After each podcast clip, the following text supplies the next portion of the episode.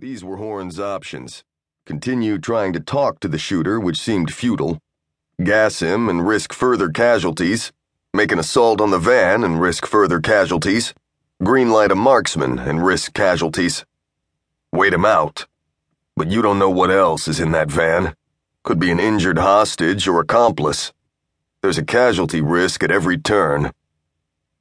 That's when the district lieutenant lost his patience. Horn, are you going to take the mother down or buy him dinner? Darnell. You listen here. Darnell's eyes shone.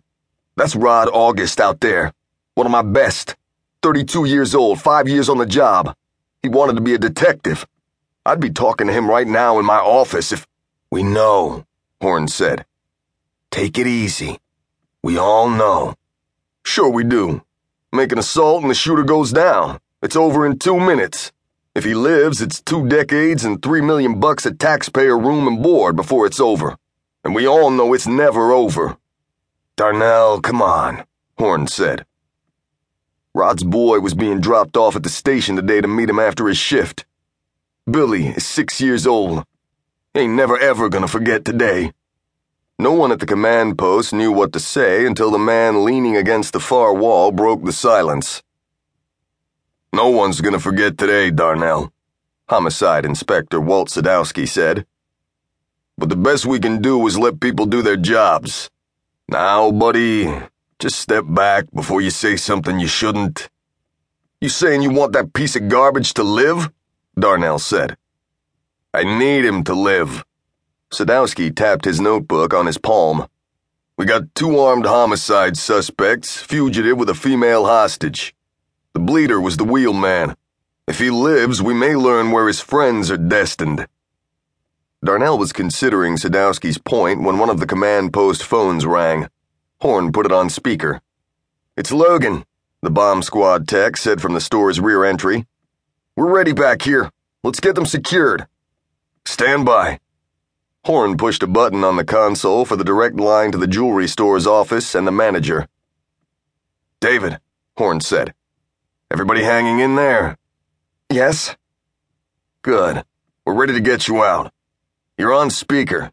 The EOD people are taking it from here, okay? Okay. David, it's Logan again. One more time, we need you to describe the grenades. The jewelry store manager's voice betrayed his anxiety as he detailed what he saw. Round, about the size of a baseball light blue with white markings, and a lever that is light blue with some black and brown at the end. Yeah, M69s, the training version of the M67 frag, Logan said. What's that mean? the manager asked. We think they're non lethal. You think? We're not taking any chances, David, Logan said. Your floor plan shows you have a walk in vault, reinforced with a one ton steel door. Can you squeeze everybody in? Keeping the door cracked for air by wedging it with something thin and metal? Yes. That door must remain open. Understand? Yes. Listen carefully. Logan explained that a police siren would sound with three short bursts. The end of the third one would give the manager exactly two full minutes to get everyone into the vault. The bomb squad would then blow the store's rear door. Under no circumstances was anyone to leave the vault until police came for them.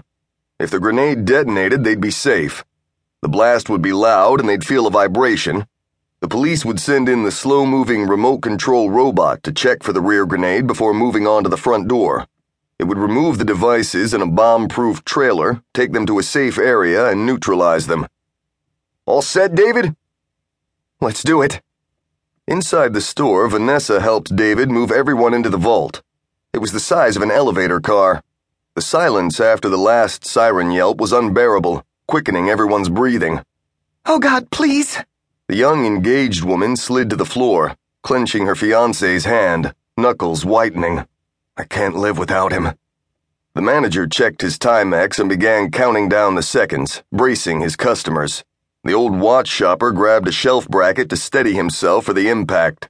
Five, four, three, two.